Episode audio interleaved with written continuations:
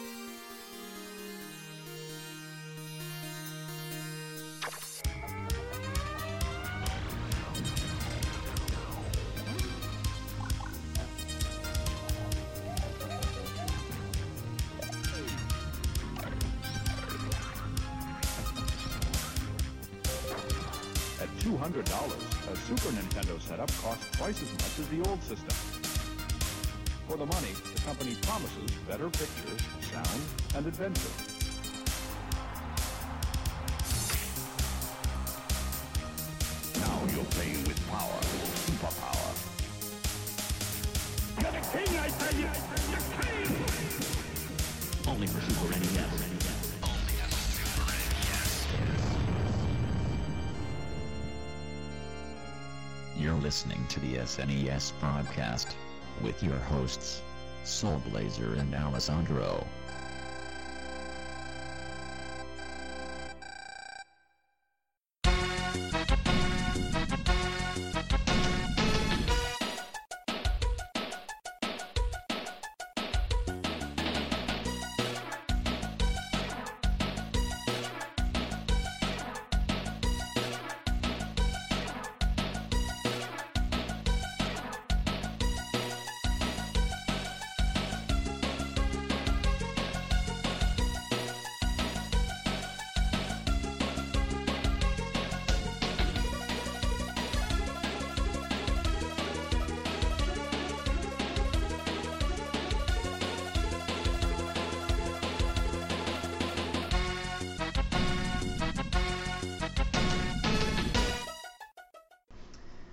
Hello, and welcome to the Super NES Podcast. This is Greg, aka Soul Blazer, and you're listening now to episode 30. Uh, in this special episode, we're going to be talking about uh, Smash TV, originally, uh, which was an arcade game originally like originally developed, uh, developed and released by Williams in 1990. Uh, ported to Super NES by uh, Beam Software and published by Acclaim in 1992. Um, Alessandro was not able to make this episode because of his uh, real life commitments. He's got a lot on his plate, uh, plate right now with like a work and a, uh, a work and a girlfriend and a uh, and doing work and that kind of stuff. Um, so he gave me permission to do a special one-off episode, and uh, and uh, and I was very fortunate to be able to line up a, a guest a, a guest host for this episode on very short notice. Um, I'm very pleased to welcome uh, Christian to the uh, like the podcast. Uh, Christian's going to be hosting the uh, upcoming, yet to be released, but very shortly, uh, Atari Lynx Game by Game podcast. So we're always welcome to introduce another uh, fellow member to the uh, retro retro podcasting community. So uh, Christian, it's a pleasure to do this podcast with you. And how are you doing tonight? Hey, how's it going? I am doing fantastic, actually. A little under the weather this morning because of allergies, but Hmm. you know, other than that, woke up, went to work. After that, it's a good day. Yeah, I live in New England, and uh, and uh, last week was terrible heat, but this week found them like back down to more like more what it should be in September. So very, oh very, yeah, So very very pleased about that. I'm I'm on the opposite side of the country from you. I'm way down in Houston, Texas. So Oh, oh God, yeah, yeah. But uh, uh, yeah, Austin lives down in Texas, um, uh, uh, Texas also, and also, uh, like and also Aaron. So I know how hot it is like down there in those parts. But uh, oh yeah. yeah, A- yeah, Aaron from the Retro Obscura podcast, who's also been on this podcast before in the past. But um, anyway, yeah, uh, Christian sent me a message on Facebook several days ago, uh, wanting to to wanting to uh, um, express his support and appreciation for the podcast and the work. Uh, like the work we've been doing here, so um, the timing worked out great to be able to have him on to have him on this episode, like a special episode. Um, and when he sent me over a, a few games, to a few games that he, a few of his favorite, Super NES games, I did not need my arm twisted to, to talk about this game. Uh, Smash TV is a game I spent a lot of money on, like in the arcades back when it came out. Uh, and this is also a game I had the Super NES back then. So it's one we're going to cover sooner or later, so I'm happy to talk about it now. So, um, so uh, you were just telling me off Mike uh, Christian, that you're pretty young as far as most of us say uh, uh, people who have an interest in retro gaming go. Um, so, like, like I'm doing the math correctly, you were born in 1996. Yes, uh, March of 1996 to be specific. So how? Uh, so you like so you like so you started playing the Super NES and uh, like other retro systems like after they were already uh, past their past their prime life. yes, they were well off their shelf life by the time I finally got my hands on them, and it's it's solely because I have relatives who liked to have newer and better things that I was given all of the old toys to play with. Hmm. So does that include both the Super NES like and the Lynx? Yes, I actually got my so I got my Lynx back in 2001, and I got my Super Nintendo the year after that from the same people, my aunt and uncle. They live about an hour away from us now, but uh, they just they the whole family, including both of them, were very into gaming, so they kept getting new systems and new systems, and before you know it, they had gotten a Game Boy Advance. It didn't need the Lynx, and they got a new console and didn't need their uh, didn't need their Super Nintendo anymore, so they gave that to me. So I got both of those consoles before I was six. Hmm. Yeah, that's interesting because like you know I like I had a Atari 2600 like around that same time frame. Uh, and the Atari's a lot. Yeah, the Atari's a lot easier. It's a lot easier to handle, like handle to handle like a young kid than like the Super NES, uh, like the Lynx are. So that's interesting. Oh, I, I definitely can remember being young and just, just slamming on the buttons, just trying to figure out what everything does. Um, and you know, keeping it more relevant to this uh, this episode in particular, I remember Smash TV was actually one of the games that I was given to me, and my parents didn't know anything about games, so I had Smash TV. You know, I had. Uh, That's a good thing too because that's a very violent game. Oh, I- that's exactly what I was about to say. I flipped on the game, and the first thing they see is, you know, I finally finagle my way through all the, the menu screens and everything, and they see the announcer with the two women, and then we start to play the game, and there's blood going everywhere. And oh, needless to say, they took that game away from me for a little while. You eventually got it back. Eventually, yeah, I think it was about two years later Hmm. I opened up. Well, it was less given and more. I stumbled upon it and Ah. took it back. Yeah, I was lucky enough to grow up in a time frame where that really didn't matter because uh, when I was like an older kid slash young teenager, the most violent games in the market were like Mortal Kombat and Doom, and they uh, and they, uh, and yeah, my parents. My parents never really specifically said I couldn't play those games. They didn't approve of them, um, but they, I mean, but they, I mean, no, but as long as I stuck my gameplay in, like they weren't home, like or whatnot, which is pretty easy because I was a latchkey kid growing up, like an only child, that kind of stuff. Uh, there, there really wasn't a big fuss me out of it. Nowadays, though, like forget about it because you know, like you know, I'm always hearing parents try to say like, you know, well, what's the appropriate age, like, like, like to be allowed to play Grand Theft Auto or this or that or that kind of stuff. It's a whole different world these days. Oh yeah, and it's a totally different caliber of game too. I mean, you know, just the differences between Grand Theft Auto and even Smash TV, or Mm. just you know, it, it, it's interesting for sure. But they didn't, they weren't too strict about it for too long. I just thought, I think they figured that that was just a little bit too young to be playing yeah. games with exploding people. you know, the object is to kill as many things as possible. So Yeah. Uh, yeah. Yeah, for sure. Like we're going to talk about this later on the podcast, but you know, like in hindsight, it's a little bit surprising that this game came over pretty much intact with all that blood and violence uh, in it. I mean, they did censor it a little bit, oh, especially for the system that it was right? on. Right. I mean, like you know, this game, right? This game, yeah, this game came out before Mortal Kombat and Wolfenstein, and both those games got censored to high heaven. So the fact this came, like that, it's like the fact this game came out in 1992 with uh, with pretty much all the blood and violence intact in the arcade ports is shocking that Nintendo would allow that. So. Hey, uh, I'm not complaining. Makes for a very interesting game. I'm not complaining either. I'm just like you know wondering what the heck the logic is in that. Somebody I think in play, you know, somebody Nintendo at the PlayStation department I think was kind of asleep at the switch uh, when it came to like signing off in this game probably. But Yeah, Uh, probably. um, so what are some of your other like favorite games of of like Super NES? bes- uh, Besides Well- this one. There's there's some games that some of my favorite games, not necessarily some of the best games, um, and also some of the pride and joys of my collection. Um, Aero the Acrobat, which is not a, so much a pride and joy of my collection as it is just a game I remember playing so much. Um, that was one of the games I also got with the system, and I just played and played and played, and I still played it. I could probably speed run it and post videos of it now. I just have the whole thing memorized. That's a that's a platformer, right? Yes, it's a Okay. platformer. Uh, Okay. You're basically a bat going through a, a circus, and you have all these interesting, uh, you know, hoops and cannons to shoot through, and all of that other stuff. Hmm. Okay.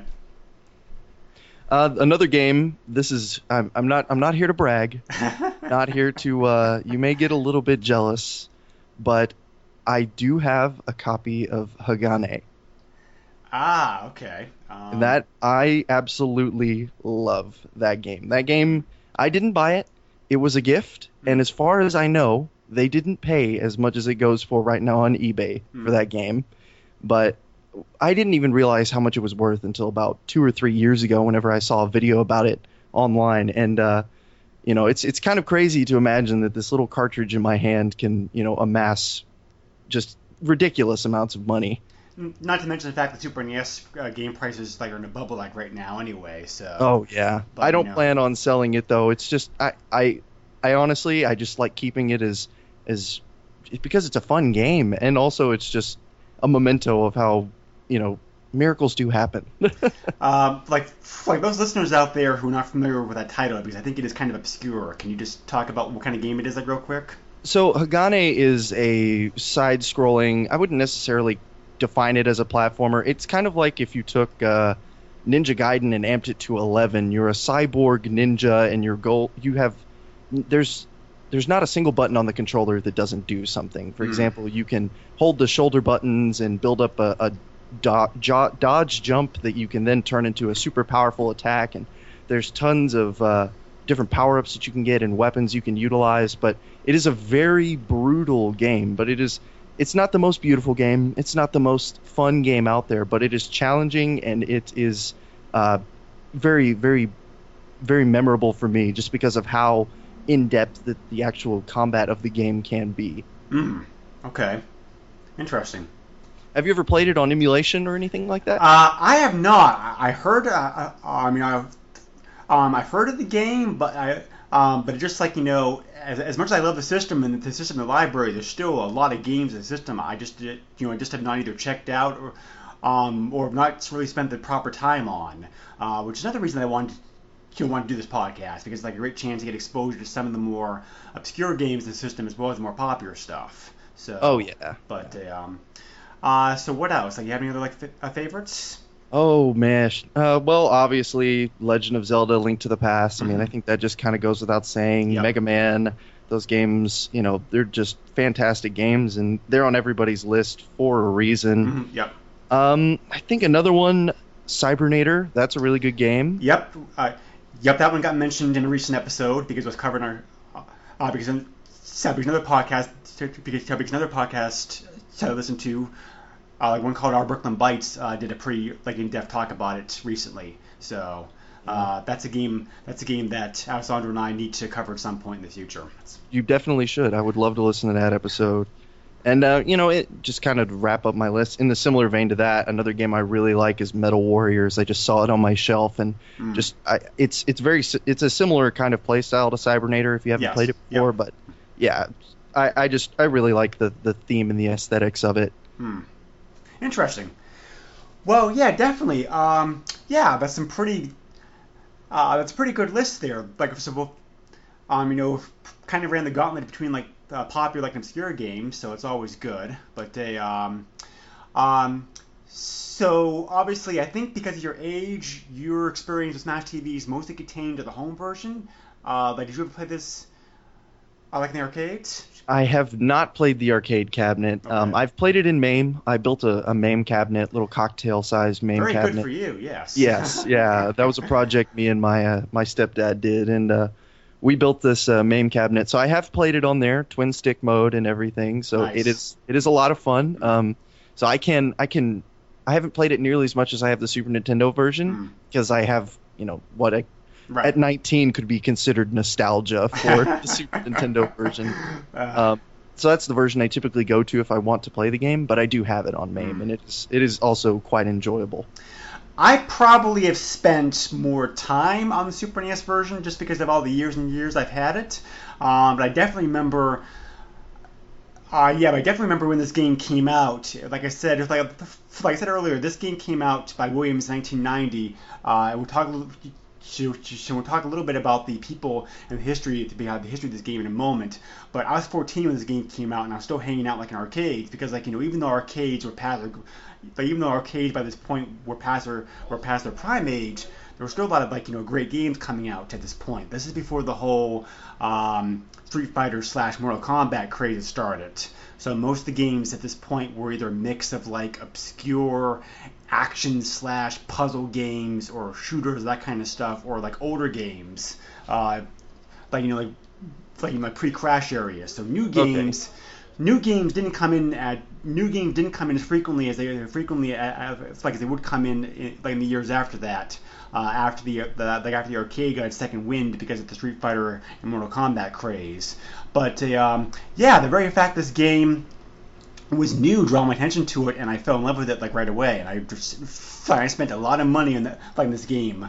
Uh, Oh, I could imagine. Uh, there, I could imagine a lot of continues were used. Mm-hmm, yes, you know this is also about the same time period that the original Turtles game came out, Simpsons came out, uh, X Men. Uh, those were all those were all those, those were all a uh, uh, two or four player games. And, Oh, yeah. and, it, and they took up tons of money like, if you, if you want to finish them. I'm like, you know, sometimes I'd go to the arcade with like 20 bucks saying, okay, today's the day that I'm going to beat X or I'm going to beat Y, that kind of stuff. But, and you'd spend all that money like trying to do it. yeah, I uh, actually, you know, you mentioned one that I have played. I don't. Chuck E. Cheese is pretty much dead now, I guess. But when I was a kid, we used to go there for parties and stuff like that.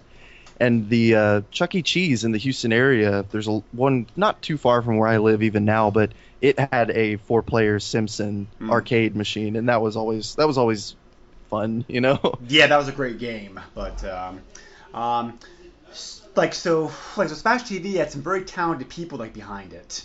Um, so the uh, the main creator and designer like this game, uh, whose brainchild it like it really is, like legendary like Gene Jarvis. Uh, this is a name that's familiar to many retro like retro gamists because Eugene has a very long history of gaming history and a number of successful games uh, like a uh, the Lanner's belt. Uh, he was he was responsible for two of the most famous arcade games of all time, uh, Defender and Robotron 2084. So, um, and Robotron was the original twin stick shooter. And you could definitely see the influence that it had. oh yes, definitely, definitely, yes. I mean, like you know, Eugene didn't like reinvent the wheel for, like this game. He just simply kind of tweaked his formula a little bit as far as, like, as, far as the game came out. Uh, Eugene also Eugene also in the years after this like would go on to create uh, the Cruis'n series, um, and still making games today. So uh, very very talented like individual. Uh, the main programmer of this game was Mark Turmell, uh, who also has a very long history, um, like of making like both like arcade and pinball machines. Um, and one of the artists who, uh, um, one of the artists, the lead artist like of this game, uh, is another like another famous individual by the name of John Tobias, uh, who would go on a couple years later, uh, like of his friend like Ed Boon, to create, said to create the Mortal Kombat game. So. Um, very, very, very, very famous people uh, behind this game with a lot of with a lot of history and experience, and definitely shows as far as the creation of this game goes. Um, Eugene's always kind of had kind of a kind of a message in his games. I guess like you want to dig a little deeper into you know, you know, deeper behind know, deeper like underneath the surface. If you look at like the theme, you know, the theme like of Defender, for example, like, like a theme of like Robotron, there's always stuff a little bit under the surface with his games, and this game's no exception because this game is uh, glorifying violence and glorifying um, like you know like um, you know the whole the whole like um, uh, like you know buy buy buy must have must have must have uh, consumer culture. Oh, there's just- definitely some strong satire in this game. Definitely, especially the time period that this came out, um, like 1990. So Oh, for sure. He was he was definitely poking some fun at uh, the way people are and, and just the, the idea of game shows altogether, you know. Mm. You're playing through this. I know we'll get into this more later, but just the fact that you're playing through this blood massacre, and then at the end, it's it's all about how many TVs you collected or how many microwaves. Yeah. exactly. So. Um, um, so this game also is also like Robotron, a twin stick shooter. Um, I'm sure most people listening to this know like know what twin stick shooter is, but just to summarize it like real quick, uh, um, a twin stick shooter is a game that utilizes uh, two joysticks, or like perhaps in today's like parlance, uh, two thumbsticks. Uh, to, to, to, actually control the, uh, the game controls. Usually, one of the thumbsticks or joysticks controlling the character, and the other you know, the other one like controlling either the way the gun moves, like the actual like direction direction of the bullets you know the boats themselves. And this was an ingenious control scheme like the arcade version because said because like it said because once you got used to it, uh, the controls the controls the arcade version work really really smoothly. It doesn't take too long to pick up the habit the habit of it and and it, you know, you're able to get into it and you're able to really do some like fine-tuned controlling on it because the game uses a 16-way joystick, so you're able to very easily do diagonal shots and that kind of stuff.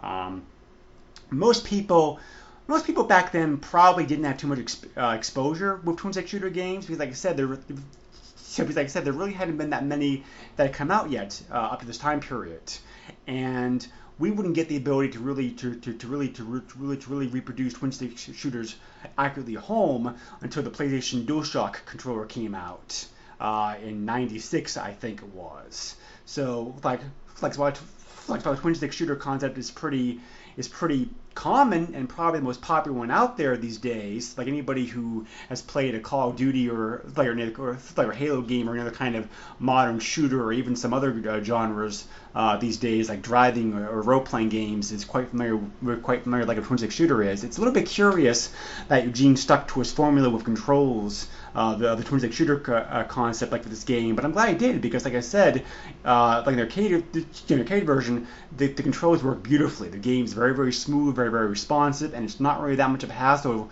to pick up um, pick up the to pick up the fine tuning of the controls and play the game.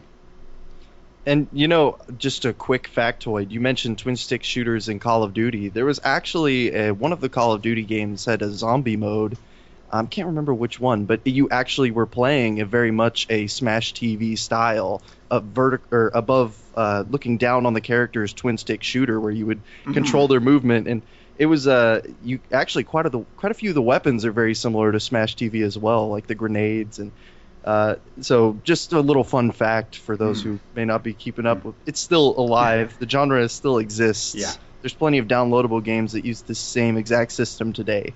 So. Oh yeah, the indie games uh, tend to use it like a lot these days. Um, because like I say, you know, it's a lot easier now to re- it's, it's, a lot easier now to reproduce twin stick shooter controls at home. Um, back when this game came out, though, it was um, it was much more challenging to, to, challenging to try to be able to duplicate the controls the, the controls at home accurately enough. Uh, because again, this is the early '90s, the, the early '90s before all that took off. Oh yeah. So the game was very, very popular, and it got a lot of ports. Um, besides the Super NES, they, they, they, also got ported to the NES, uh, uh, the Sega Game Gear, the Sega Master System, uh, the Sega Genesis. Um, not the Lynx, which I think actually could have had the hardware and the guts to be able to pull this game I, off. I think it could have as well. I really think it would have been a good port, but because, yeah. yeah, because the Game Gear had it, so and the Lynx was more powerful, was more powerful you know, than the Game Gear was. So it is kind of curious this to come out for that. But um, come on, homebrewers, get on that. there was also there was also there was also computer versions made for the Spectrum, the Commodore 64, the Amstrad CPC, Atari ST, and Commodore Amiga. Uh, so this game got ported all over the place, and they all struggled with how. And the programmers always the programmers always ports struggled with the same basic question: How do we reproduce the controls of this game at home? Because, like I said back then, you couldn't really do that accurately. So my first my first exposure with the home version of this game, like the NES version of the game, uh, because I rented it uh, back then, and the NES.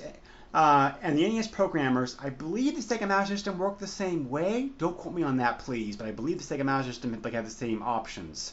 Uh, it was pretty ingenious, just like the NES version. You could play the game normally with one controller, um, and, and, just kind of like make do with those controllers that uh, I mean, uh, the best way possible. Or if you wanted to, you could also take two controllers in both hands and use the pad of the left controller to move the guy, and the pad of the right controller like shoot. So um, a little bit awkward to get the hang of, but with some practice, the, with the practice, just like get it down. I thought it was a pretty ingenious way of being able to pull it off. Yeah, it kind of reminds me of I don't know if you listen to the Intellivisionaries, but having to yep. use having to use the two separate controllers for Tron Deadly Discs. I was going to make that example. yeah, it's I, I could I can imagine them feeling the pain right now for all the NES players out there for Smash TV. um, I think the Super NES version of the game probably has the best control scheme possible with the home oh, because for sure. because you I was, have uh, sorry um, yeah yeah uh, yeah just just instead of real quick how the controls work for this version of the game the pad moves the character and um, and because how the buttons are laid out in the, are, are laid out in the Super NES pad you have the four buttons the A B Y X uh, like in a very nice um, uh, plus shaped formation so they just simply has uh, mapped it so like you know the upper button shoots up, the, the bottom button shoots the bottom button shoots down, etc. etc. And if you want to shoot diagonally, you hold down both buttons at the same time. So it's a little tricky to get the hang of, but after a few games, it kind of becomes second nature. So I think it's really like a very good control scheme.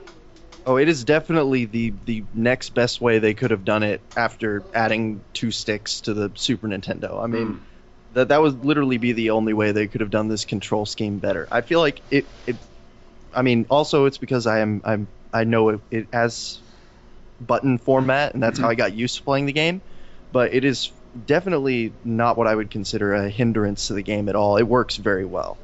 So, do you have any problems with trying to like you know master the controls as far as as far as being able to get the control scheme down? Uh, I can remember when I was younger, my thumb sometimes wouldn't be big enough to like make the gap between the two just right or comfortably, so I would kind of have to like move my hand and push down. But you know, once I got bigger hands, I could just do all the diagonals and move my hands around. It didn't become any problem after that. Hmm. Yep. Um, yeah. So yeah. So this version of the game, the Super NES version, was ported to Super NES by Beam Software. Now my co-host uh, Alessandro wanted to mention uh, was was a company that was based in Australia. Um, so it was like so locally made game like for him. Uh, Beam Software is no longer business, but they uh, but they were quite active during that time period, porting games to the Super NES and Genesis and Game Gear. So, um, and the game is published by Acclaim, uh, which is a very uh, very heavy publisher back in those days. Um, and as far as the conversion of the game goes, it's really a very very close port of the arcade game. Uh, there are a few differences to, to, which we'll talk about here in a moment, but I was surprised, surprised about the game, just how just how arcade perfect the game was. Uh, they really, you know, Beam Software really did a great job, not only with the control scheme, but also being able to pull over the whole essence of the game. And like we already talked about, most of the violence got carried over intact, right under like Nintendo's noses, because they were very heavy in censorship uh, during this time period. Yeah, I I was for sure surprised whenever you know you as as I got older, I learned more about how they cut down on Mortal Kombat blood and all of that, and some of the other games that had violence on other systems, and they cut down. And this game just seems to, yeah, there's a little bit of polishing here and there. Okay, we'll we'll make the blood splatter a little bit smaller, but it's by no means what I would consider tame. Um, so for those of you out there who have not played this game, uh, the game description is very very simple. Uh, it, it, takes place it, it, takes place in the then future year of 1999. Um, and the most popular the most popular TV show right now is a game show called Smash TV, where contestants just basically have to go, they have to, they have to survive an arena, uh, and if you're able to walk out of there alive, you can come out with tons of money and prizes and that kind of stuff. Um, and Eugene Jarvis has said in interviews they got the direct inspiration for this game, like from the Schwarzenegger movie, uh, Schwarzenegger movie, um, uh, which came out very shortly before this game came out, called The Running Man, um, which uh, which is a very like, similar premise. Yeah, yeah, I could see. I never actually thought about that until right now, actually. it's actually a pretty good movie. I, I got knocked a lot when it came out, but um, but I actually think it's like when. Uh, but I think as far as like some of Schwarzenegger's more underrated movies, it's like definitely like one to check out. I'm I'm a sucker for all of those old action movies. So I mean, you know, the original uh, Total Recall, you know, Commando, all those movies. well, do you know about the other, uh, you know, the other famous uh, famous action movie reference that's in this game? Um, I may after you tell me, but I'm not aware of any others. Uh, let me give you a hint. Uh, the quote, like I'd buy that for a dollar. Oh, oh no no no! Don't tell me! Don't tell me! oh, I should know this. Oh my my my stepfather would be would be yelling at me right now. I know. Oh. Yes, you should because it's a classic. I know. I okay. For the sake of the show, I will take one for the team. Go ahead and tell me because I would sit here for 30 minutes and try to think of it. Uh, you hear that quote a lot in the game. Um, yes, and, yes, I know. um, and it comes and it's directly lifted like in the movie uh, RoboCop.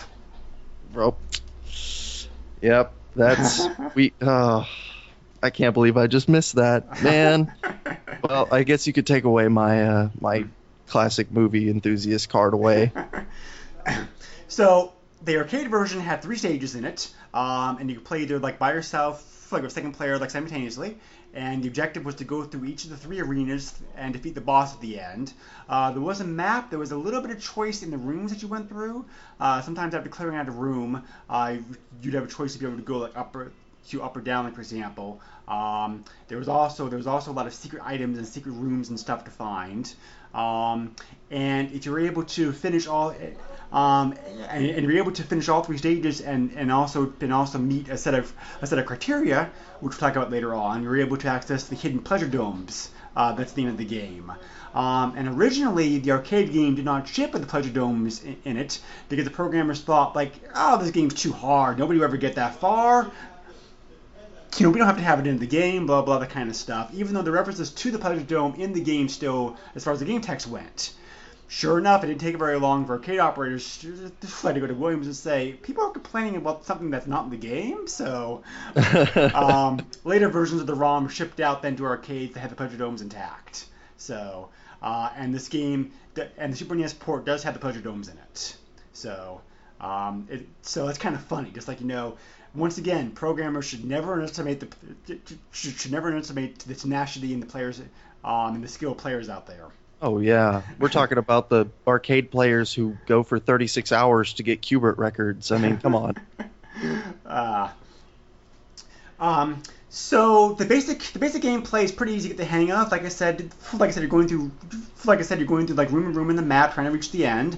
Uh, like in each like in each room, you have to defeat a certain amount of enemies, and the enemies come at you like you know I mean? The enemies come in through multiple directions. There's certain weapons and power ups and power ups that you can pick up, and certain prizes to, uh, prizes that you can also get uh, that are on the ground. Uh, there's some strategies that are very effective, like being able to survive in the game. Um, so let's talk about those weapons that you can pick up, like here, like real quick. Uh, besides your basic gun, you can also pick up in the course of the game uh, a shotgun, a three-way shot, a missile, a mortar, uh, a barrier, uh, cutter blades, a crush, a, um, uh, a crush, and a rolling ball. Um, most of those, uh, most of the weapons do just like what they sound like. The mortar is like your kind of your lobbing weapon that kind of like shoots up an arc. Um, it's very useful against like some of the bosses. Uh, very useful against the bosses. Yes. Uh, the cutter the cutter blades are they kind of surround so they kind of surround you like a protective circle, but they also do damage like the enemy. So it's kind of barrier uh, on uh, as a kind of like an offensive version of the barrier, I suppose. Um, the crush is like kind of like a one you know one use mega shot. As soon as you pick it up, it, you, you, you, as soon as you pick it up, it destroys on enemies destroys the foes like on the screen. Um, the rolling ball is a little bit hard. To, the rolling ball is a little bit hard, to, harder to describe. Um, if you have a special weapon already, it will you know it will like enhance that weapon. It's kind of like a secondary gun.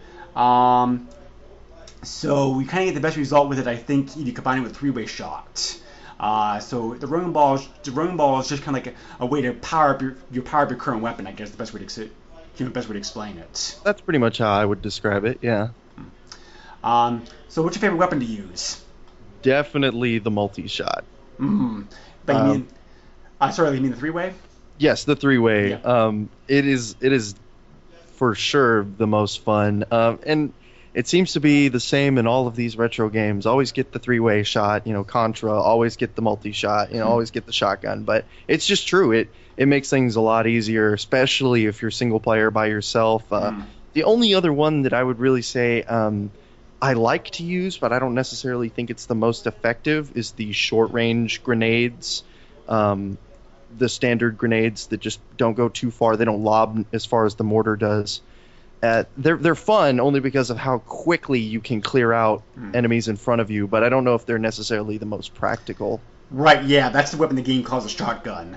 Um, yeah, I definitely agree with you. The three way is my favorite weapon to get uh, during the actual game itself. If I can't get that, the missile's also very effective. Yes, the Ah. missile's very good for bosses like the mortar. Well, bosses, bosses, I tend to favor the mortar the best because the mortar, because of its high arch, you're able to use it to reach certain parts of the boss that you normally wouldn't be able to get at, uh, like right away. So it's, it's like the mortar, it's like the mortar allows you to be able to do more damage to the boss itself quicker.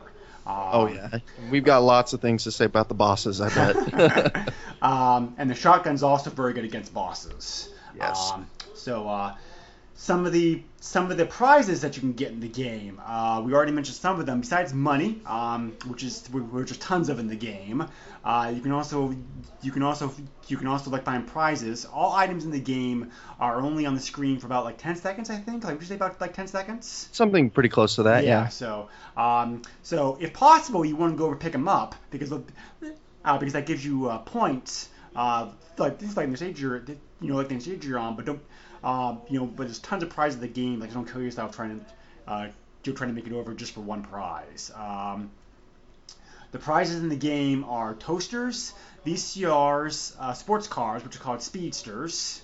Um, what else? I'm sure I'm missing a couple here.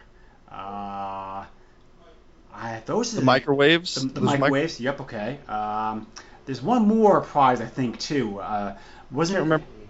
Wasn't it a vacation I think or something like that or? Mm, Might have been. I yeah. can't remember off the top of my head.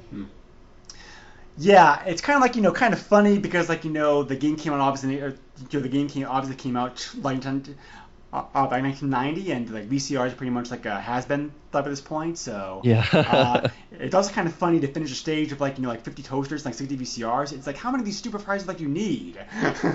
Oh, it, it, like we were talking about earlier, it is it's definitely poking fun at a lot of Mm. a lot of the game shows, right. or Um, just the materialistic nature in general. You know. Right.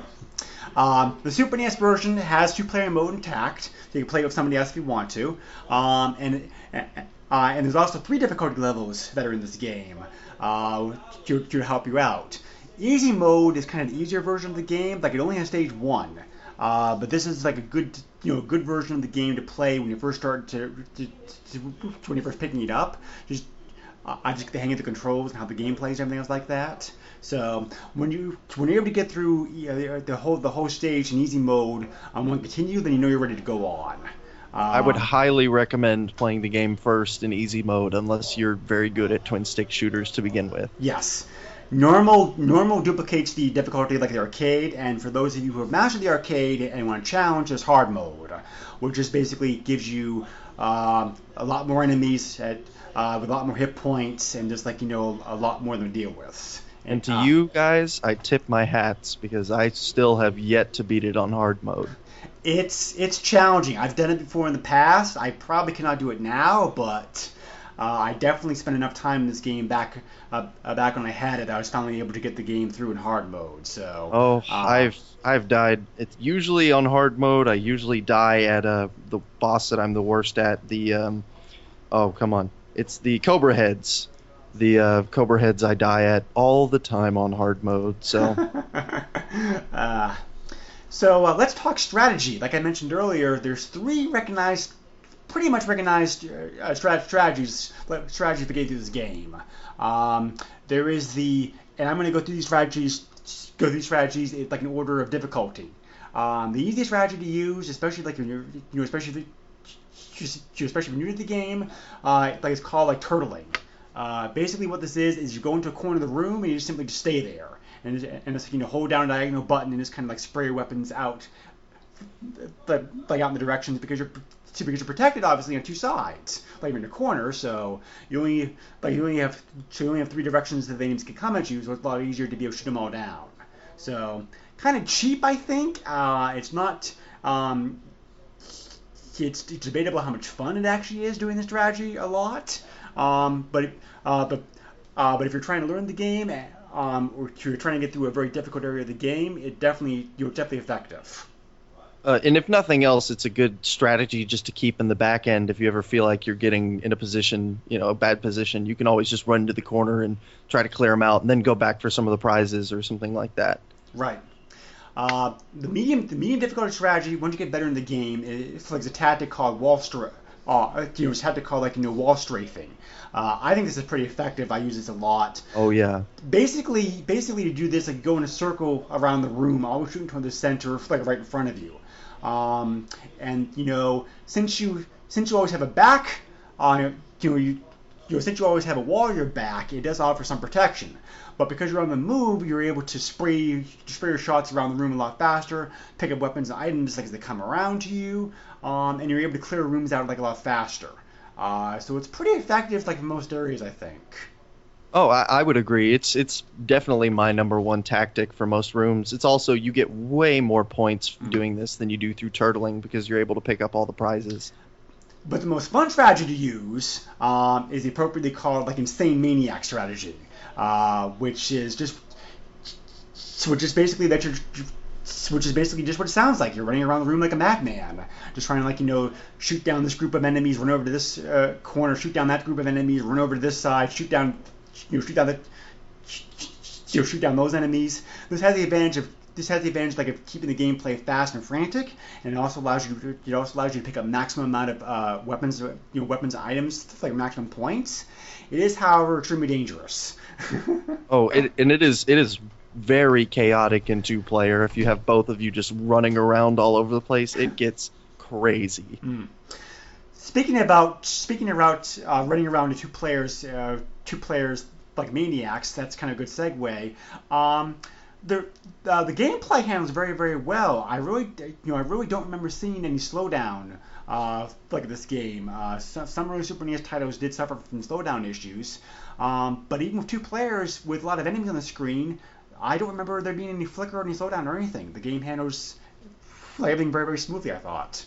Yeah, I was playing it uh, earlier before uh, getting onto the call, and I, you know, I wasn't playing two player, but I didn't recognize any slowdown at all. Because in some rooms you can have as many as like, would you say? Oh, I, I, I would say in some rooms, especially just, especially stage three, you could probably have as many as like 40 enemies on the screen like yeah, at once. I was gonna say 50, 40 to 50 enemies. Yeah. So we could get like pretty frantic. instead of a bullet hell game, it's a monster hell mm. game yeah, this is definitely a fun game to you know a fun game to pick up. Uh, if you know, um, you know, we'll have our closing thoughts here to the end of the podcast, but um, but if you want like a you know frantic, a frantic old school style arcade game, I mean, I mean minus the graphics, this game feels like it could you know to, to minus the graphics, this game feels like you know, feels like it could have come out like 10 years earlier, uh, just because of the whole like uh, gameplay mechanisms uh, mechanisms involved in it. So it's definitely so I would definitely consider it to be a classic arcade game, like you know, came out somewhat late uh, as far as like you know the golden age of arcade games goes. I could I could understand that, yeah. Um, so um, the conversion of the game uh, to Super NES, like we already mentioned, very very good conversion. Um, the differences. Uh, the three major differences I noticed, uh, I noticed was that the graphics, the graphics and music were downgraded a little bit because the Super NES hardware is not quite as powerful as the arcade hardware was. Uh, it's still very, very good hardware. The graphics still look very, very good, uh, like for Super NES title, I think. Um, the music, the music's there. The music's the same tunes that the arcade, the arcade game uses. It, they, uh, they've just been remixed to sound a bit different. So, um, and some of the sound effects play different times in different areas of the game, the Super NES version, as opposed to the original like arcade version. Uh, but most of the arcade uh, um, uh, sound effects uh, and voices and everything like are like are in here. I was really surprised when I got this game at, just how close to the arcade it was because there's so many voices and sound effects in the game. I wasn't expecting that to ha- you know expecting that. Uh, just to have this game play as well as it does with with I'd say about 95% of the voice and sound effects intact and the music and everything was really very very impressive. Oh yeah, that was whenever I played the game on MAME. That was one of the first things that I recognized. You know, I expected there to be even more audio and uh, more talking, but they just did a really good, good, really good job of taking the audio that they had and transferring it over to the Super Nintendo. Granted, there is more compression. Obviously, you Mm-hmm. know, it's a Super Nintendo game. It's not as vast as an arcade could be, but they did one heck of a bang up job on this for sure. Yes, and the violence was toned down a little bit uh, in this version, not as much as it could have been, especially you know, especially considering Nintendo censorship policies the, policies at the time. But uh, the major difference I noticed with that was that there's not quite as much blood in this version as there is, uh, like uh, you know, like the original arcade version. That's that that's especially most noticeable with like some of the bosses. Um, Oh, yeah. And also and also some of the gore of the bosses, which also was like was also was like was also taken out. Uh, for example, I believe it was which we'll talk about the bosses here in a moment, but which but was it the second boss that had like big eyes that you had to like shoot out uh, to be able to know, was one of the many parts to destroy him, I think. Oh, Uh, the second boss, yes. the Scarface. Right. Yeah, yeah. Uh, yeah, yeah. It's like in the arcade version, his eyes would like literally flip, flip the arcade version. Uh, when you're attacking his eyes and get, enough damage, like his eyes like literally explode. Um, and they don't do- that in the Super NES port. So, um, they- well, they do, but not quite as graphically violent as they were in the arcade version. That's what I They- meant to say. They took everything from the arcade version, which you could say is like a 10 on the SNES violence scale, and just turned it down to like a 9, 8.5. You know? It's definitely the most violent. I'd probably say this game's more violent than Mortal Kombat 2, honestly. Oh, Uh, for, I, I would say so as well. Just if nothing else, for the sheer quantity of death and blood that goes everywhere. but it's all like portrayed in this very like almost sickening over the top cartoon ca- cartoony comic style which is even more like hilarious when you think about it. Oh, uh, yeah, I could totally see where you're coming from with that. I, I mean like you know yeah i mean like yeah because the overall theme of the game like we talked about earlier like is crazy because like because like you're playing a contestant on a game show mowing down hundreds and hundreds of robots. Well we think of they're robots. They could be humans like as far as you know but but but let's just get them should should have been able to doubt like they're robots you're, you're, mowing, you're mowing down hundreds and hundreds of, of, of robots, taking out these bosses, uh, these bosses in like these huge gory bloodfests, just you know just to be able to get like 60 toasters. You know, like you know, like mad guns and violence and everything. And just like you know, um, like you know, the announcer, the catchphrases, the, the catchphrases that he uses, and like those, um, having like those so having those like two scantily clad blondes like hanging off of him, um, and it's like you know, you know the contestants themselves like they're wearing, um, very similar to American Gladiators, which is also like very popular, um, you know, this time period. So um, another thing, another thing I did notice that they didn't have in the Super Nintendo version that I noticed in the arcade cabinet is that the uh, the announcer has some wandering eyes there in the arcade version. yes, he does. he, d- he doesn't do that in the Super Nintendo, but he's he's definitely uh, he's you know he's getting some eyes down down in there whenever he's uh, in the arcade version.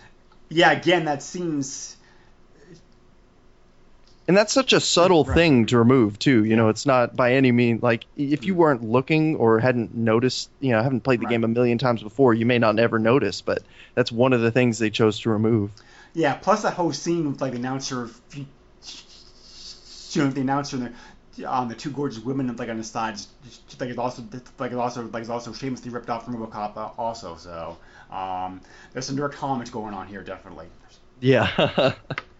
Um, so like let's like let's talk about the bosses like for a little bit because the bosses are definitely the most challenging part of the game. I mean, oh, like, for sure. I mean, like you could be feeling pretty good to get to the you sure to get to like arena one uh, without without like too much hassle. But then you come into uh, but the you know the boss fights are very very difficult. Uh, I've been the record before and saying in this podcast that I'm a big fan of bosses that you damage in parts. Uh, you know, like anything.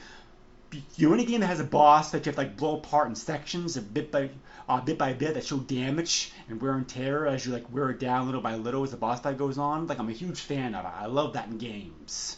Uh, like you know, in, like in 1943 and UN Squadron and. Panzer, know, Panzer Dragoon Orta, uh, those all do that beautifully. And this game also does it. Shoot, does it to great effect. Do you Uh, like it because it makes you feel like you're starting to get the upper hand, or you have some sort of progression on the boss? Uh, I'd say both. Um, you know, it both gives you a sense of satisfaction that you're making progress on it. It also kind of gives you a sense of uh, it, it, it also really portrays how how big and massive and difficult that the boss is. So, um, and it's also it's also a good benchmark for how much progress you're making, like taking it out.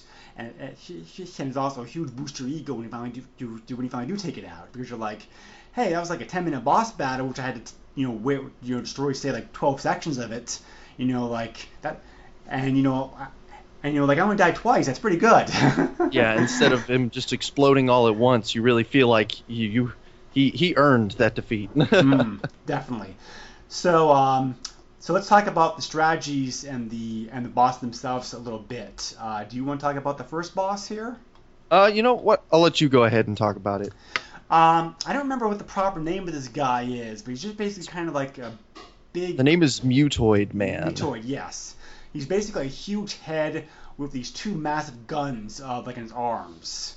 Uh, and he also has a big long tongue, which he uses later on to, to later on the boss fight. And the um, and the uh, strategy for him is just kind of just strategy for him is just kind of try to stay out of range of his weapons, uh, stick and move a lot. You know, stay on the move, pick up the weapons as they to pick up the weapons as they come. Uh, try to take out his guns first because, like you know, uh, those guns are very very powerful and they cover like a wide area of the screen. So once you're able to take out the guns, the fight gets a little bit easier. Um, then you take out the arms, and then finally, if he attacks you by by using a tongue attack, where he takes to, to, where he lashes out his tongue and like a and like about a whole storm of like small tongues lashes out at you. So uh, you definitely want to stay out of his front when he's doing that. And if you can if you get the mortar to lob shots onto his head, that's definitely the most like preferred way to, to be able to inflict massive damage on him. So um, this is a pretty tricky fight. I think actually this fight's probably more difficult than the second boss. Actually, uh, I would I would say so for sure. Um, anything you want to add on to that little uh, boss discussion? No, you, you pretty much summed it up. Uh, I do like uh, I do like though. If you do you, if you've read the manual before, there's a there's an excerpt. I think it says something to the effect of just remember, armless isn't harmless. and uh, so because I feel like a lot of people would go through this and blow off his arms and say, okay, the worst part's over. But no, you, you're just getting started. Mm-hmm. No, oh yeah, definitely. Um, so boss two, uh, like what was the name again? Scarface is boss two. Okay. This is this is in my opinion the easiest boss. I I just I will go out on a limb and say that. Um, the biggest strategy that I use, which most people use, is to get the mortar as fast as you can and start lobbing those directly into his face. Mm, yep. He's he's just this giant floating face uh, with this metal barrier around him, and if you try to use traditional weapons, you have to destroy all of the barrier before you can start actually doing some real damage. But if you get the mortar, you can basically skip that and just start hitting him in the face over and over again and it will take multiple, multiple, multiple mortar power ups for you to get through that.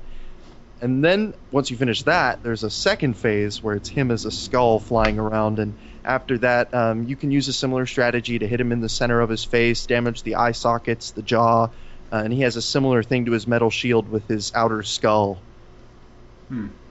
Yeah, um, and stage three uh, actually has a um, Oh, what's the best way to describe this? There's actually there's actually like a regular boss and a secret boss, uh, depending upon like you're, you're depending upon a whole set of criteria as you go through the game, and we'll talk about this here like in a moment. Um, but the um, I'm so used to getting the but I'm so used to getting the MC announcer as the final boss. I'm not really quite sure what the what the I, I can't I can't quite remember like the normal def, uh, de, uh, defact boss of stage three is. It's not still him, is it? It's the Cobra heads. The Cobra heads, yes, okay. Oh God, the Cobra heads. See, I haven't like faced those guys in a long time because I'm always because by now I'm still used to being able to get the requirements like to go to the Pleasure Dome. Um, but in the final, you, you the final secret boss that I really don't. But you know, like you know, I really don't remember facing these guys like too much. I as as I mentioned earlier, the Cobra heads are are I, I won't I won't say they're the hardest. They're just to me the most unpredictable mm. because of the way that they move. Right. And the only reasonable strategy that I can come up with is is essentially to you can't really turtle because of the way that these two heads move around mm, and they yeah. sweep across the entire play field and so the best thing to do is to just get in my opinion is to get the rocket launcher dodge and weave, stick to the wall, so you know that a head's not going to come from behind you, and just start shooting them with the. And it's a long, hard, exhausting, you're down four lives fight. But I, it has always been my worst boss, and I try not to use online guides or anything like that for hints. So most of this stuff that I'm talking about is just all from trial and error, and I haven't really come up with an effective strategy. And that may be the effective strategy: pick up the rocket launcher and shoot him. But you know, that pretty much works for me. yeah, no joke. Yeah. Um, I actually think, as difficult as this boss is, and you're right, he is very, very difficult. I actually think that the evil MC is actually the he's actually the hardest boss of the whole game, because this is a real, you know what, to be able to take out. Um, you can get to him. The requirements for getting to him like are pretty difficult. Um, Do you want to go ahead and go through those before we talk about the boss? Yes. Uh, to get the pleasure dome, it's a whole. I you know you have to. So you have to you, so you have to unlock a whole bunch of criteria, uh, which all happens like in the third you know, in the third area. You have to uh, first of all, first of all, you have to go to all three secret rooms. Uh, actually, I'm sorry. There's one. You have you have to access each secret room, like each area. Each area has a secret room that you can access. Um, it does show on the map, right? I, th- um, I, I think the map does show the secret room. Yeah, it's just it's not in the way that you're normally supposed to progress. Right. So. So you have to go through all three secret rooms like in the game. Uh, that's your first requirement. You have to pick up 10 keys uh, as you go through the game. Um, and you'll know if you have 10 keys because there's a room in the third area. Like all the rooms have, you know, all the rooms have names.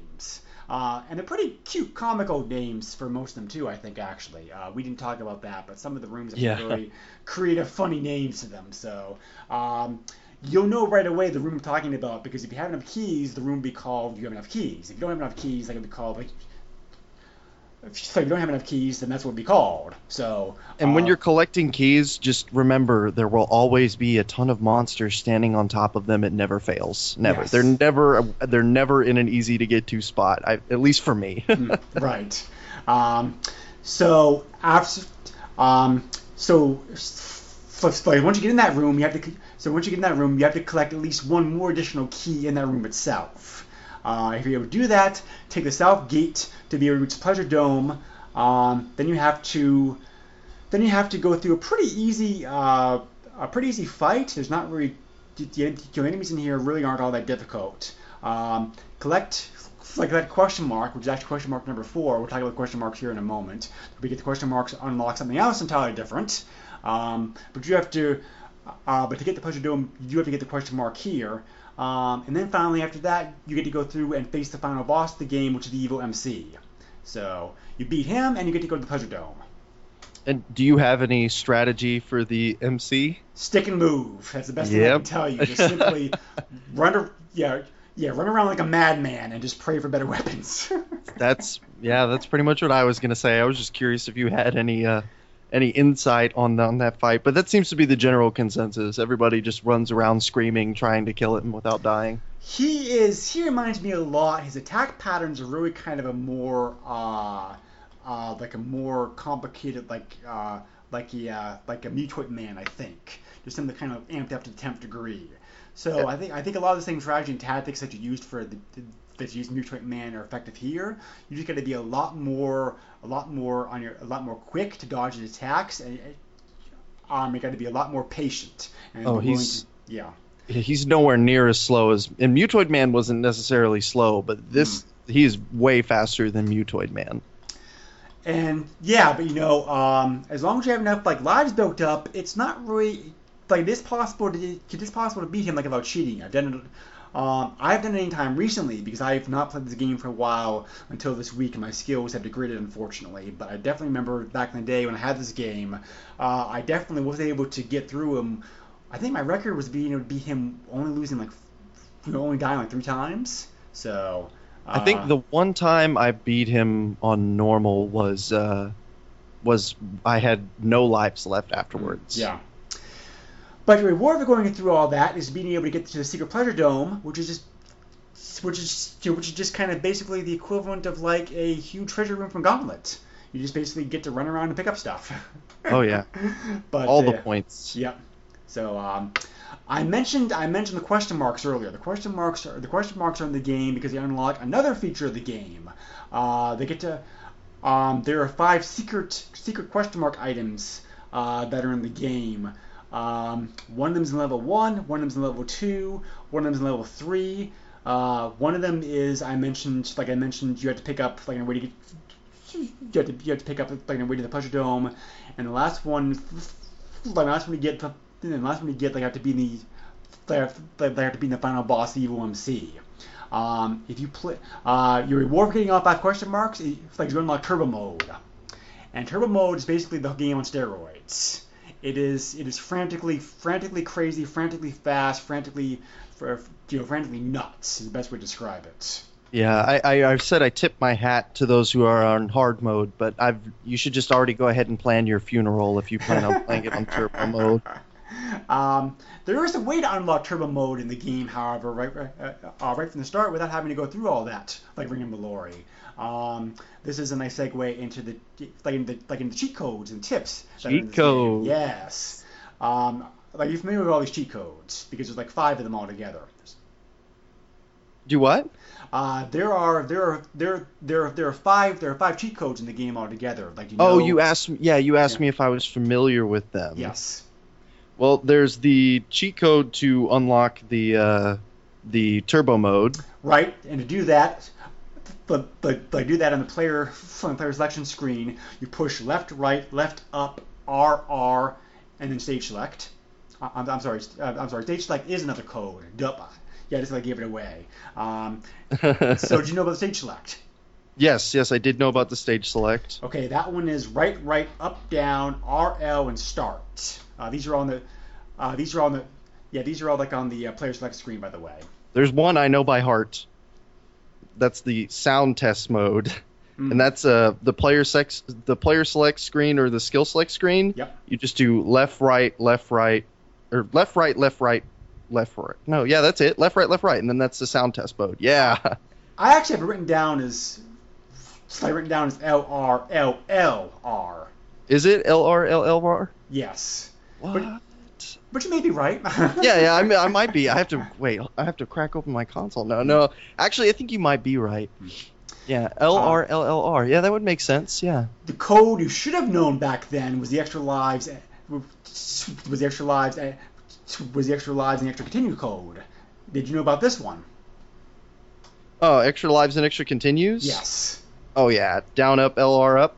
Yep, you got it.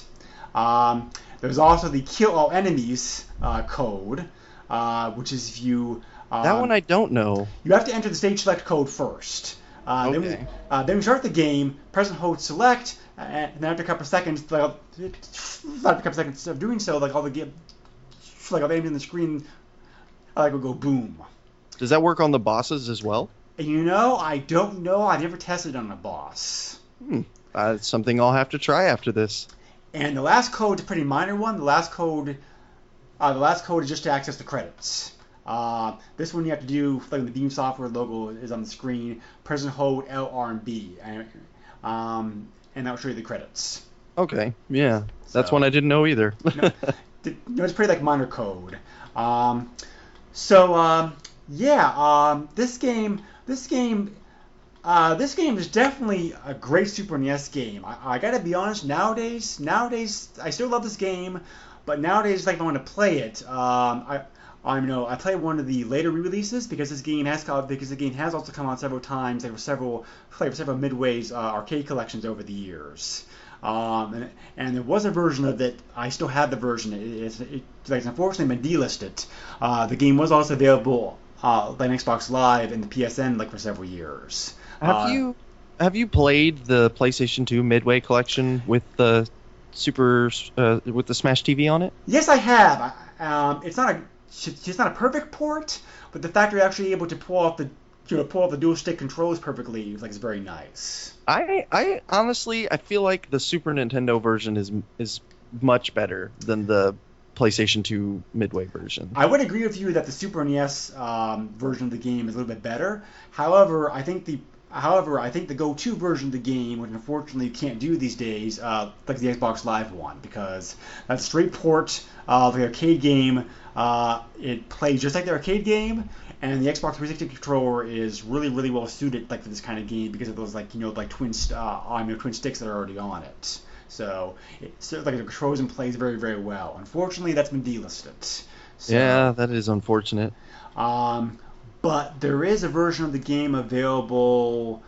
Let me check real quick here. Uh, the most recent version of the game, the, the most recent version of the game, which has come out, uh, was the was the was the Midway Arcade Origins uh, uh, uh collection in 2012 for the modern systems. So um, I imagine that one plays like plays very well. Also, I've not played that one myself personally. Yeah, but, I haven't either. Uh, but given how new it is, I suspect it's.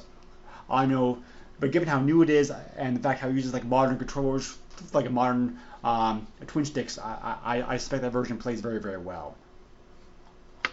So um, all things considered, though, as kind of like you know closing thoughts, um, this game really impressed me with how well ported over like to, to port over like an arcade. Uh, like I said, you know, this is not the version of the game I play anymore these days, um, but for many, many years, uh, I played the heck out of it. This is still a very, very good version of the game. Once you get used to controls, um, and really the lack of and really the lack of twin stick sh- uh, shooting ability on the Super NES is really the, is really the only major drawback drawback to this game. Um, once you get used to the controls, the game really plays and handles extremely well. I'm like, you know, if you've not played this game, like for whatever reason, and you enjoy old school um, action action slash shooting arcade games, you can have a ton of fun with this game. Uh, it's totally over the top, totally like totally funny, like totally, uh, you know, like I said, you like I mentioned earlier, it totally makes fun of like you know violence and uh, uh, uh, violence and like rampant consumerism and that kind of stuff, and it's like it, it, it just and just wicked fun to play. It, you know, especially with two-player mode. Uh, it, it's real blast to play with somebody else. See if you can get somebody else over. Oh yeah, for sure. I mean, I, I would go as far as to say that I think if you own a Super Nintendo, you're doing yourself a disservice if you don't own this game. Mm.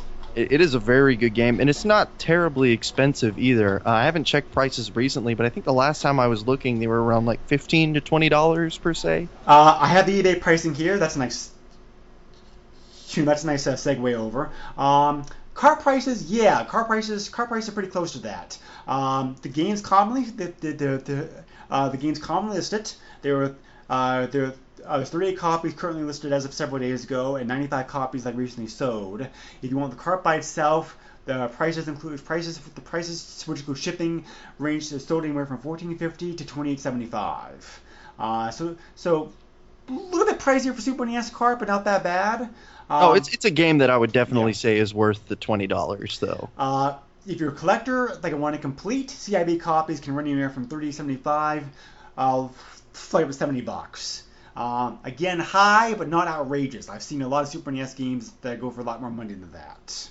Uh, Chrono Trigger. Uh, yeah, definitely. um, or like you know, you mentioned rare games earlier. Uh, Wild oh, Arm. Yeah. Uh, Wild Arms, which is another game we covered earlier, uh, like in a past podcast, that also goes for mad money because they're kind of like a rare game also these days. So uh, that game's that, that game's that game's more expensive than Chrono Trigger actually. yeah. Um, there is not a sequel to this game officially. Um, uh, Jarvis was interviewed by saying that he, um, like you know, both he and Turmell wanted to make a sequel to the game um, because the game sold very very well, uh, both in the arcade version, like also like also like home ports. Um, but but like uh, but management wanted to do something like a little bit different. So there's a pseudo sequel to this game uh, that was uh, uh, that was also uh, designed and created by the same people, like Jarvis and uh, Jarvis, by Jarvis and Turmell. That came out that came out the following year, uh, '91, called Total. Uh, and the name of that game is Total Carnage. Um, have you played this game? No, I haven't played Total Carnage actually. Total, Total Carnage is very similar to Smash TV in a lot of ways. Uh, it uses the same engine uh, uh, of like the game, so it looks like the looks and sounds and feels a lot like Smash TV.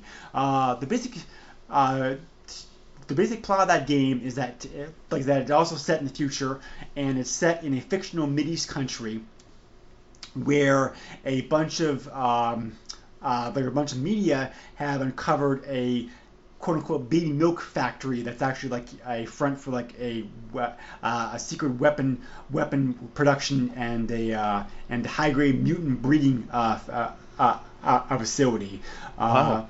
It's like um, it's direct, it's directly making fun of the Gulf War because like you know like uh, like Saddam Yeah. Hussein had, had claimed that had claimed that one of the weapon factories was actually like a baby milk factory. So uh, like so again Jarvis is poking is poking some fun at uh, uh, like then current events. Um, and so we have to go out this general this general uh, and so you have to fight the general of the game, which which name like you know like general like uh, I believe it's pronounced like you know Atuboob. So uh, it's it's e- it's even more over the top and more hilarious and funny than Smash TV is. I mean like you know there's there's sound clips taken from like you know like numerous TV shows and movies. Um, there's like these these comical completely out of the blue sound clips uh, of voices of voices in the game. Um, there's messages that appear in the game. For example, for example, after um, the basic gameplay of the game flows very similar to Smash TV, where there's like three stages, uh, and you have to go through the game. Uh, it's a uh, it's also like it's also like like it's also like a uh, top-down view, but it's also a little bit of forced scrolling in the game also. Um, and uh, you just have to go through the stages trying to fight off all the enemies and collect items. Again, uh, again, very similar to Smash TV. Um, there's there's a lot of tongue-in-cheek humor and a lot of like blatant over-the-top humor in the game. For, like, for example, there's a message after you finish the first stage, a message a message, a message comes up on the screen that says like, "All Smash TV players like should run screaming in terror like this machine right now." um, and there's also a message at the second stage which shows you like a map of the game. Um, like it's like it's a briefing, and you know part and the first part of the briefing is like you know okay you have to like you have to you, you have to get the factory and your factory and find the cat, um, go break into the factory, find the general and defeat him. If I'm funny at that, it says like you know like um um. Funny at that, there's some other uh, joke messages like you know like you know uh, one of them says like you know midway rules, one of them says like uh, you know like you know Bulls are uh, Bulls on top of the NBA. Uh, Pistons will rise like the top of the NBA like someday, uh, someday soon. Uh, blah blah that kind of stuff. So it's, it's, it's like something more over there, like over the top, hilariously humor funny than Smash TV is. Yeah, and and I was gonna ask you, is that is that arcade only or was that? There is a Super NES port. This game was not uh, this game was not as popular as Smash TV was. Uh, Jarvis uh, Jarvis in that same interview said that said that they only sold 2,000 copies, like the arcade version actually Ooh. of this game. Um, uh, uh, Jarvis, uh, like Eugene Jarvis, uh, who designed this game, like as well as like Smash TV. Uh, they only sold apparently 2,000 copies of the game other than arcades, so it wasn't quite as popular as Smash TV. But there were, um, so for that reason, there weren't as many ports of the game made. But there, but there is a, but there is a Super NES port, and that version of the game is also very, very close to the arcade version. I'll have to see if I can get my hands on it. And there's also, and the ending also references Smash TV in a way because, like you know, there's also pleasure because there's also Pleasure Dome in this game that you can also access access like if you collect enough keys. And if you manage to get in there after Pleasure Dome, the ending shows the two the two soldiers from from uh, from the Total Carnage uh, in a room with the you know in a room with the two um, contestants from Smash TV, and there's like you know this room sitting on you know sitting on thrones like these you know sitting on thrones like treasures around them these scantily clad babes like all like dressed ar- Yeah. them that kind of stuff. So it's like so great Smash TV reference there in the ending. So, Oh yeah, that sounds like it. So yeah, yeah, yeah. If you like Smash TV, Total Carnage definitely worth like checking out also. Oh yeah, definitely. I'll have to I'll have to get it. Um, so yeah, uh, Smash TV is definitely like a very great game. I think most people probably probably have probably at least heard about the game. Um, as long as you don't mind some violence, but even the violence in the game is kind of presented, you know, presented in a very like cartoony, comic, over the top way, as opposed to like say like Mortal Kombat or that kind of stuff. So, um, you know, I agree with you that a six year old probably should not, six year old probably should probably should not be playing this game. But anybody, you know, I know, but anybody older, you know, definitely appreciate the tongue-in-cheek humor and that kind of stuff. And you know, especially, especially like, you, you, you, especially like you're a fan like Eugene Jarvis, like you enjoy playing like Defender or Robotron 2084. This game definitely has a lot of similarities, similarities like those like two classic arcade games. So definitely worth checking out. Yeah, for sure. Um, pretty much the exact same thing that uh, Greg just said. It's a great game, and the you know we've been talking a lot. Like I'm gonna rehash pretty much, but the the violence that we've been talking about is is there. It's it's prevalent, you know. So I wouldn't give it to like your little young kids, but I would say anyone, you know, even as early as eight or nine, maybe even ten, would be able to at least recognize that it's it's a very cartoonish humor. You know, it's there's no like spines being ripped out of people's bodies, and you know, well, actually, there's some pretty close stuff to that, but it's it's it's just executed in a way that you can tell is just less. uh, What's the word I'm looking for? It's just less intense, I suppose you could say, and as as far as violence and gore goes, it's a very intense game, but not because of the gore. Right. Yeah, definitely. Um, yeah, so I think I probably have said everything I can say about this game. It's definitely worth playing. Like, you- uh, playing, like you know, like either check out the Super NES version, um, or if you want to get more like, I mean, or check out like one of the more recent, like recent, like um, you know, arcade release, your arcade collection releases. Like you want to experience it, but experience it like in true twin stick shooter form. Um, you know, but either way, like either version of the game is a great way to play it. So definitely Or check- build a MAME cabinet. That's your other option. Yeah. if you have the money and the space and the space to go through that, yeah, it's an option too, I suppose. Yeah. But, um, um, so I think you already pretty much said most of your final thoughts, Christian. But anything else? To, there anything else that you want to like say about the game? no, that's pretty much it. Buy it, play it, love it, and tell everybody how awesome it is.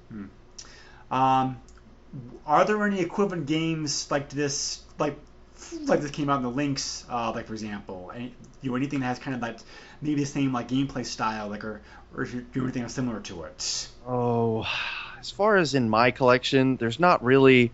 There's a couple. I mean, the only other games that I would even say are close are shmups. Um, there's, as uh, it's not really a top-down shooter, but if and it's not really violent either. But um, I guess it's there's a. Let me think for a second.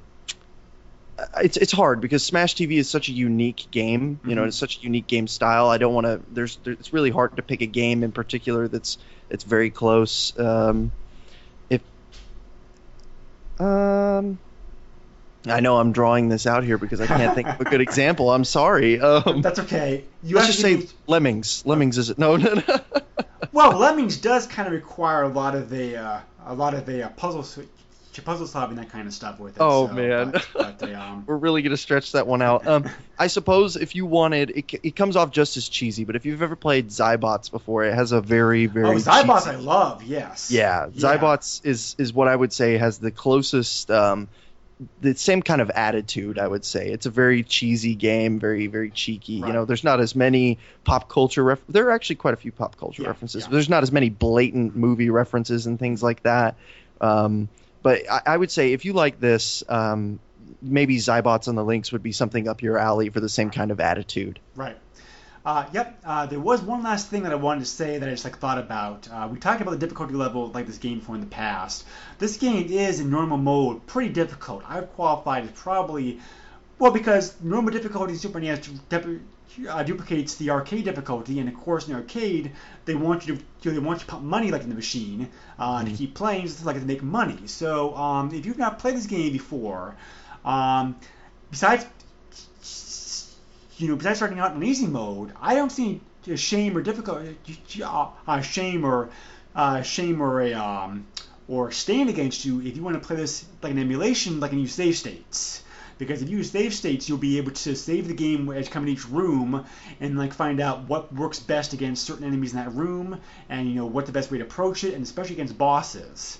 Um, being able to use save states to be able to figure out the best way to attack bosses and which parts to take out first and how best to approach them can really save you a lot of the uh, grief and grief and time later on. So nowadays, um, I have no problem if you want to go out there and. Um, you know, and it's kind of like and, and it's like cheat a little bit that way uh, with save states to get the hang of the game at first. You know, obviously once you get used to the game and can actually make it through a level uh, and want to continue, then you don't want to do that. But um, I think I think I think why use uh, uh, but I think judicious use of save states could really cut, you really, could really cut down on your aggravation and frustration and increase your enjoyment of the game. Hey, if if I was able to use save states back in the Ferg, I probably would have been able to beat the hard mode right now. So I go for it. Use save states. Get get get get good at this game. um, So yeah, we mentioned earlier before that the Lynx was another one of those classic uh, classic gaming systems that was hand me down for you. Um, what made you decide to like launch a Lynx podcast? Uh, were you inspired by seeing that uh, list on Shinto's website about the like about the systems that didn't have podcasts?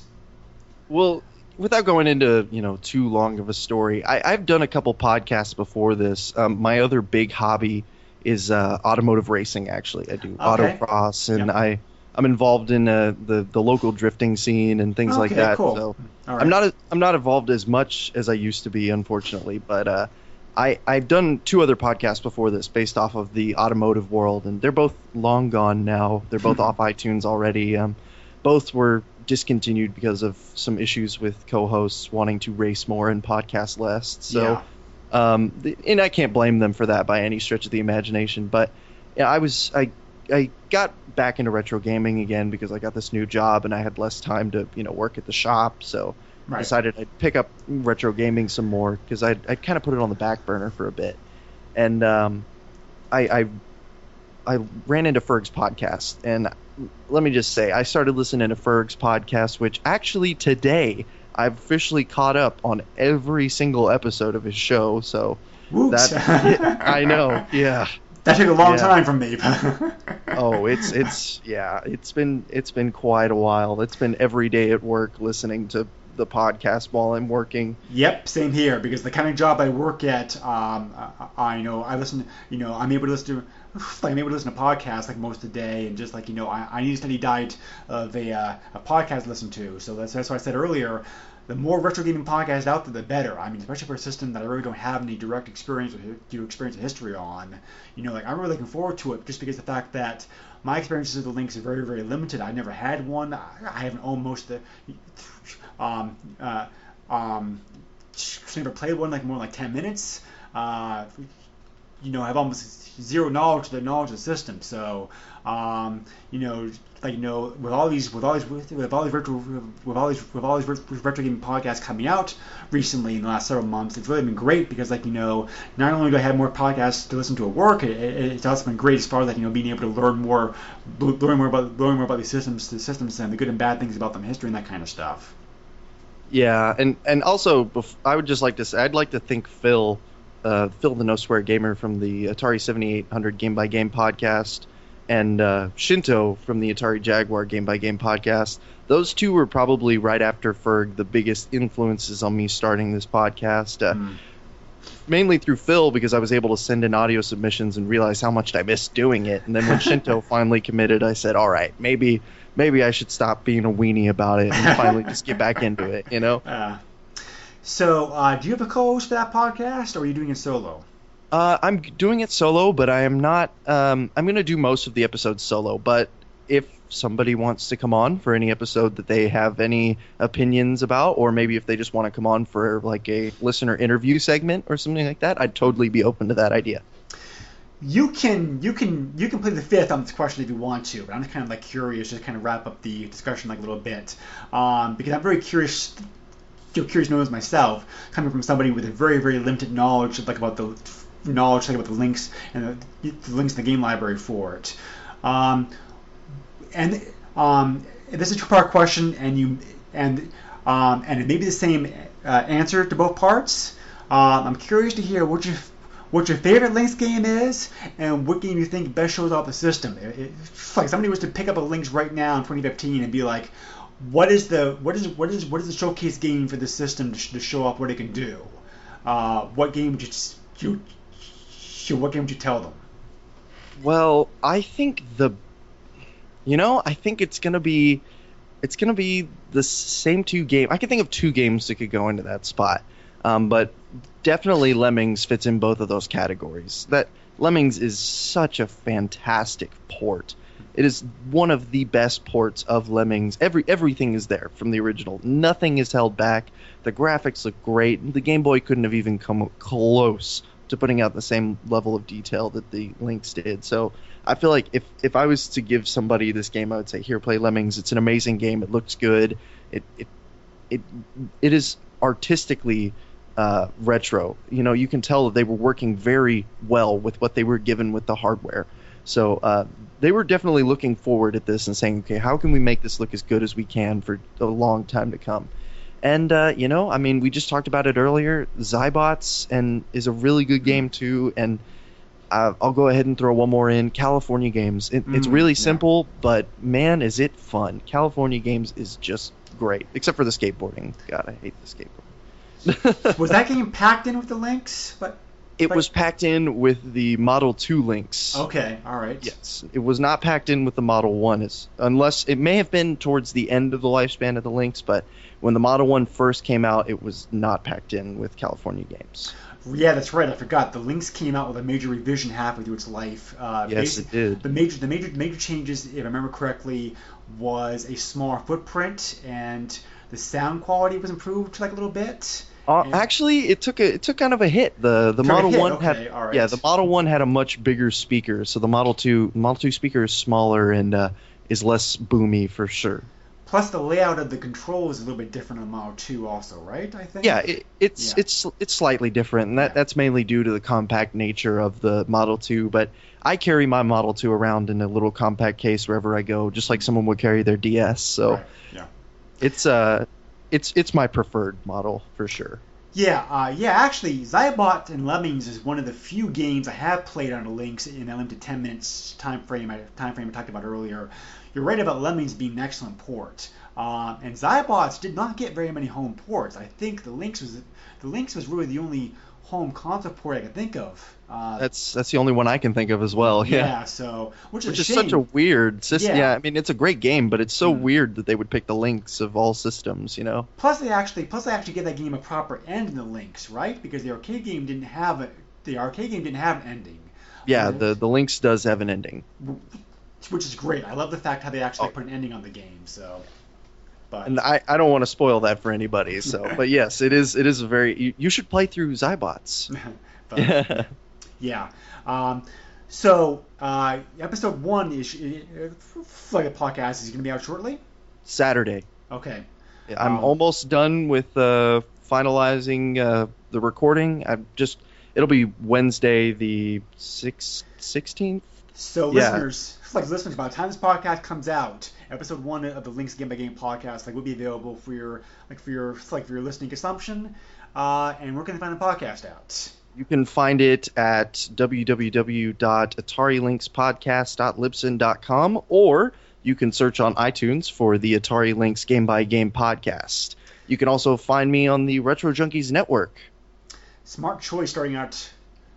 I'm starting with Libsyn. Like I wish I'd done that. Oh yeah, I mean, I was I was gonna take the feed burner and archive.org route like I did with my other podcasts, but I just decided just it, it's worth the money, you know. Mhm. Just put out a good show, good high quality, have all the all the bandwidth I need, and just pay it for it, you know. we should do kind of a cross promotion contest later on, later on down the road for like you know like one of those games that got like released on both the Super NES, like on the Lynx. Like for example, like I know that Ms. Pac-Man came out for the Lynx. Yes. Uh, so There's a Rampage port for Super Nintendo as well. a very good, a, a very good port. Yeah, I Uh, think I have it in my collection actually. Yeah, Rampage is a game I want to cover later on also because Rampage also came out in 1990 actually. Uh, the, you had the option, the Super NES version of the game, of playing in a kind of pseudo 3D viewpoint if you want to, or kind of like you know, um, would use mode seven to kind of like go around the the, play field. Um, but uh, as you as you play the game, like you know that mode, like you're playing a classic mode. So I really Yeah. like I really like how they have the choice of those two modes in the in the game. The Super NES version of the game, like, like my, the, is definitely is definitely my is definitely is definitely my go-to version of of like that game to play. So Yeah, the Lynx version is very polarizing, only because it's very zoomed in. Uh, The, the overall gameplay is very, very similar, but it's it's very zoomed in on the well, character. handheld games are often zoomed in because they had to because it's a handheld Yeah. system. But yeah, Exactly, but it does make for nice big monster sprites, and you climb up the buildings, and everything Mhm. looks really good. So yeah. I, I I tip I very much like it. So Mhm. yeah, we should totally work on something like that.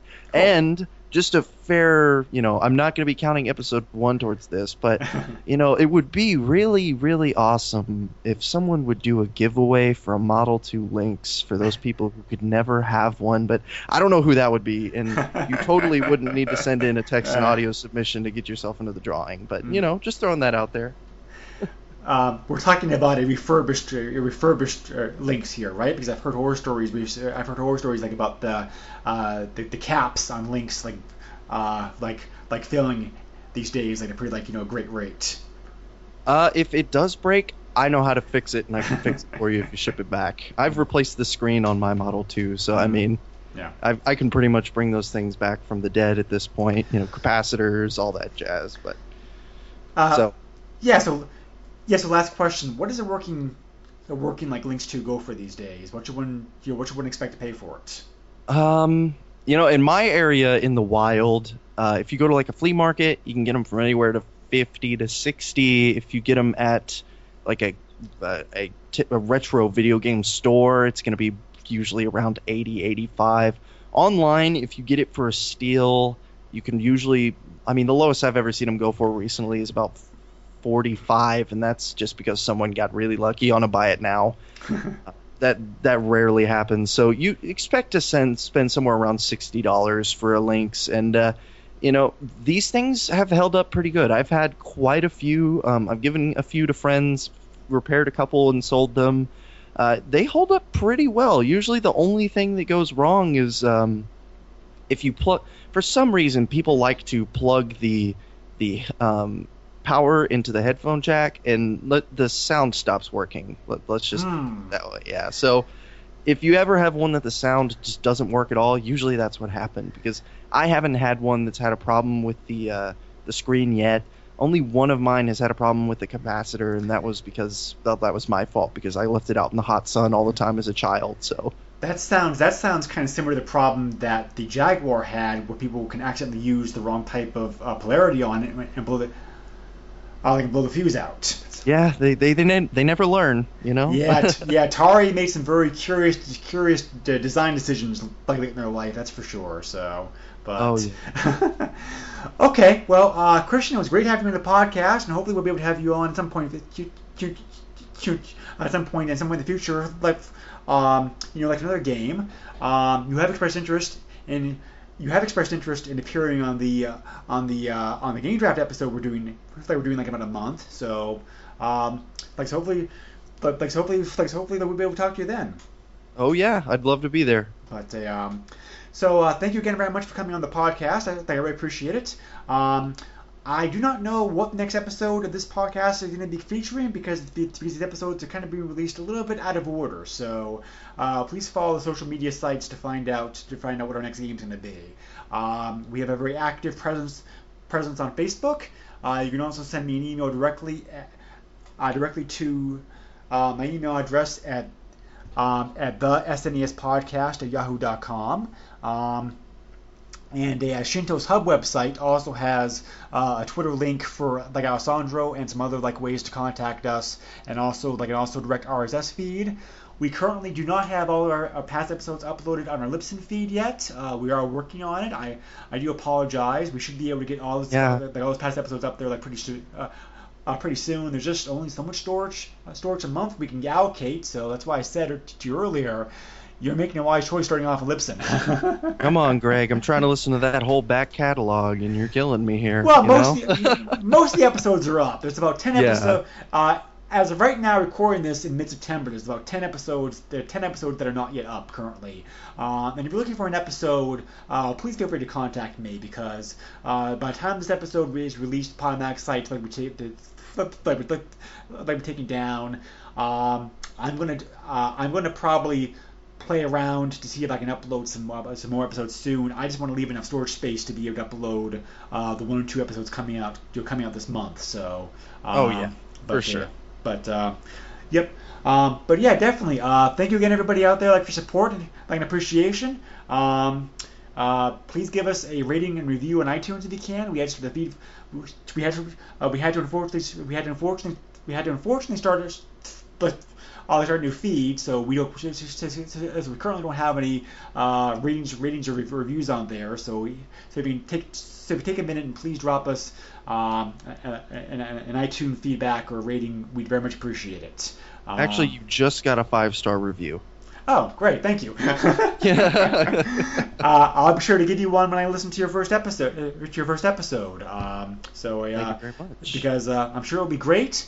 Uh, I've enjoyed the um, I've enjoyed the podcast the podcast submissions that you've sent in to Phil for the 700 podcast recently, and just a uh, um, and you definitely and uh, it makes sense you have podcast experience because it sounds like you do. So for somebody well, like so uh, like like somebody so young to have such an experienced um, mannerism with being able to conduct po- uh, um, uh, podcasts is very it's like very impressive. So I'm sure your podcast like would do very very well. So I appreciate the kind words. Um, so uh, thank you so uh, thank you again for being on the podcast with me, Christian. Uh, for and thank you again for everybody out there for listening, like listening episode, and uh, and uh, go check out this game uh, by all means. So uh, thank you again, and take care. Bye. Nintendo controls 80% of the video market. But no matter how you play the game, or which game you play, things definitely have come a long way since Pac-Man. Now you're playing with power. Deep